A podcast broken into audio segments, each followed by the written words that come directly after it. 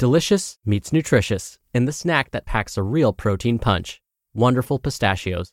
Each one ounce serving of wonderful pistachios has six grams of protein, giving you over 10% of your daily value and making wonderful pistachios one of the highest protein nuts. But perhaps more than that, I love all of the flavors they have.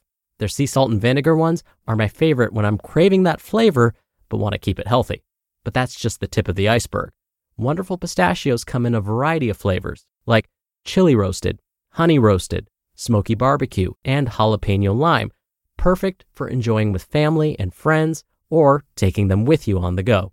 Whether you're a pistachio purist who loves cracking open every nut, or you prefer the convenience of no shells pistachios, Wonderful Pistachios has got you covered. Grab Wonderful Pistachios and elevate your snacking game today. So fill up with a healthy snack when hunger strikes. Visit wonderfulpistachios.com to learn more. That's wonderfulpistachios.com.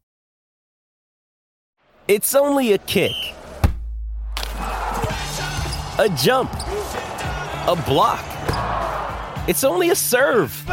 It's only a tackle, a run. It's only for the fans. After all, it's only pressure. You got this. Adidas.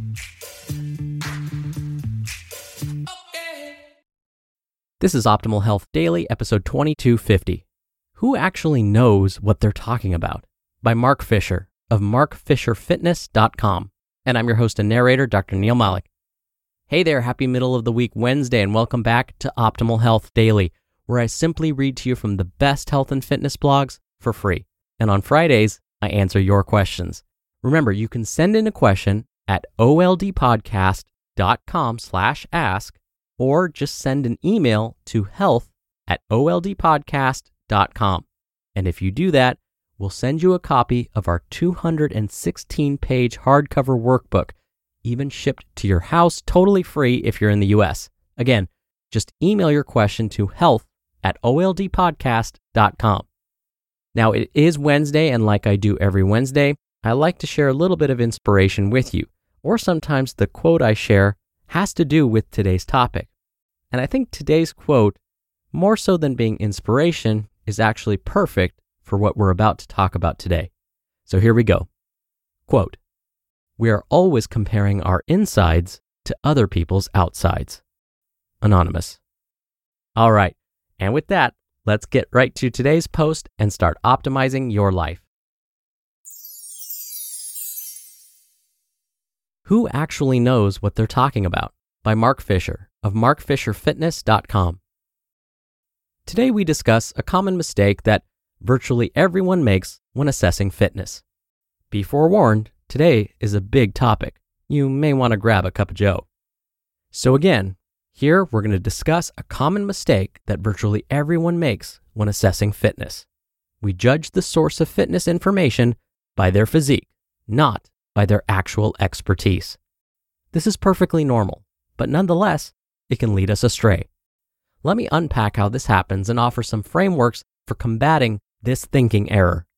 First, let me admit, over the years, I too have benefited from this bias. True, I may not look like a bodybuilder. With an unusually small rib cage for my height and gender, my career as a bodybuilder was doomed before it began. Alas, the size of one's torso is a meaningful constraint on max strength for most full body lifts and upper body muscle mass. But I also know it's genetically easier for me than most to stay pretty lean. And for better or worse, having abs well into my 40s is a marker that matters to most people vetting fitness resources. Now, is my physique a function of working my butt off? Of applying and refining years of training and study? Of two decades and counting of consistency and discipline? You betcha. But there's no discounting some genetic advantages. Furthermore, I'm a skilled speaker and a decent writer. Admittedly, a certain percentage of people are turned off by my word choices, polish, and quote unquote vibe. But on the whole, this has been another net positive in building credibility. With those damaging admissions aside, let me assure you, I actually do know my stuff, I swear. I've been studying fitness for over two decades. I've read dozens of books on training, and I have a talent for remembering what I read and synthesizing it into action. I've attended more conferences and certifications than I can remember. I've been a client of some of the best coaches in the business. In my role at Mark Fisher Fitness, I've overseen the programs of literally thousands of people who consistently get great results. Finally, the best way to learn is to teach, and my job requires me to constantly distill best practices in a digestible format. But setting that aside, would I be less credible if I had different genetics and poorer personal physique results? To most people, yes. Would I be more credible if I had different genetics and better personal physique results? To most people, again, yes. Would I be even more credible if I had different genetics and took a modest amount of steroids and had even better personal physique results? Again, to most people, yes. Unless you're rolling your eyes at steroids and assuming they automatically create hulking behemoths, consider this. A not so well kept secret of Hollywood and the fitness industry is widespread, modest use of steroids that merely replicates world class genetics. To be clear, I'm not making any of this wrong. This is human nature. We all have brains wired this way. If someone looks the part, we're more likely to listen to what they have to say. I'm just naming these phenomena so we can be critical thinkers together. So when you see a post on Instagram or TikTok, or you see a book in the bookstore, or you see someone on a talk show, how do you determine that they're credible? It's not easy. In general, elite practitioners develop frameworks and systems by spending years integrating research, usually via proxy networks. Most practitioners don't do actual research. Identifying industry wide consensus on best practices by studying industry leaders, and experimenting in the real world with real humans and adjusting based on results. But real talk? This is hard to gauge at a glance. And with the rise of social media, we now have an entire class of influencers who do not pass Go, do not collect $200, and go directly to internet based fame based on the genetics of their abs, or bottom, or chest, or waist circumference. And because they look the part, they will always be more immediately and intuitively compelling than an expert with poor genetics. This is further exacerbated if said expert with poor genetics is over 40. In spite of a longer track record and more experience, the physique delta widens between the influencer class and the individual with the track record. And all of this is to say nothing of sexism, racism, or any other prejudice that consciously or unconsciously influences our preconceptions of what a fitness expert should look like. So, how do we know who actually knows what they're talking about? Well, testimonials seem like they could help, but even here, if there's a large enough sample size, you'll find many clients with underutilized genetic gifts who see great results going from not doing much to doing something still pretty subpar.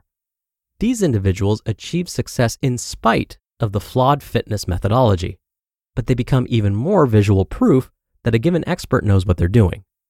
So, what do we do? Well, if you're looking to hire someone, I have a whole article laying out how to choose a gym or trainer, so start there.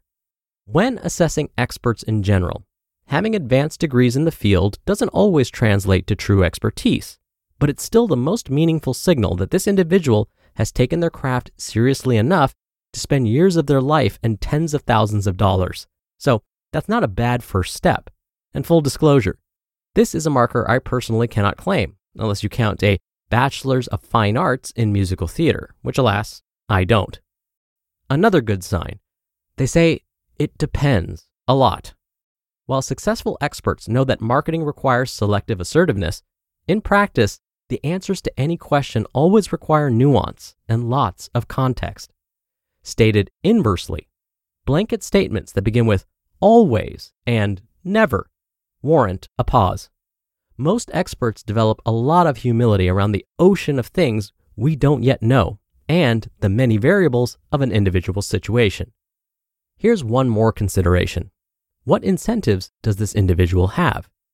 If a given expert or social media influencer is sponsored by a brand or can make money off a claim, it warrants a pause to appreciate what role this might be playing. There's nothing wrong with making your living in fitness, but incentives can make things weird. So it's prudent to factor this in when considering an expert and their recommendations. This is a big topic. in part because it gets to the heart of many of the challenges we're currently having as a society. The proliferation of easy info everywhere and always has not democratized access to good information. It's made it harder to avoid misinformation. As George Bernard Shaw pessimistically said, quote, all professions are conspiracies against the lady, end quote. This is a bit cynical, but there's obviously some truth in here, and this challenge predates the interwebs. My hope is this post prompts you to think critically about the fitness information you consume so you can make even better decisions for your personal goals. You just listened to the post titled, Who Actually Knows What They're Talking About by Mark Fisher of markfisherfitness.com. When you're hiring, it feels amazing to finally close out a job search. But what if you could get rid of the search and just match? You can with Indeed. Indeed is your matching and hiring platform with over 350 million global monthly visitors and a matching engine that helps you find quality candidates fast. Ditch the busy work. Use Indeed for scheduling, screening, and messaging. 93% of employers agree Indeed delivers the highest quality matches compared to other job sites. One of the things I love about Indeed is that it filters out incompatible applicants. So when you're hiring, the process is much faster and you only have to consider applicants that are already likely to be a great fit. And listeners of this show will get a $75 sponsored job credit to get your jobs more visibility at indeed.com slash health. Just go to indeed.com slash health right now and support our show by saying you heard about Indeed on this podcast. Indeed.com slash health. Terms and conditions apply. Need to hire? You need Indeed.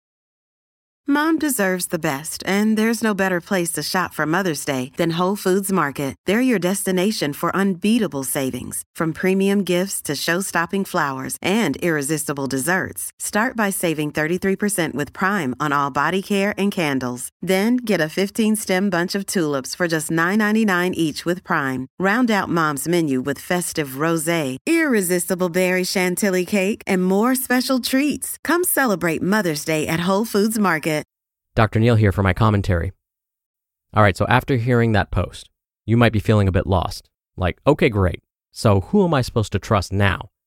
Well, as today's author, Mark, said, a good start is to find someone with credentials, like a degree or a certification related to what they claim to be an expert in. Then ask about their experience. How long have they been working with real people applying their expertise? Ask if they have references from people that you can contact. Is this starting to sound like you're a hiring manager? Good. That's the point. Think about it. You'll be paying this person your hard earned money. You'll be working with them. That means they're kind of like your employee, right? So, yeah, go through the same steps as if you were hiring this person for a job at your mythical company. If everything checks out at this point, agree on a price and go through some sessions with them. See if your personalities click. Here's one way to know Do they spend most of the time during your sessions talking about themselves or asking about you?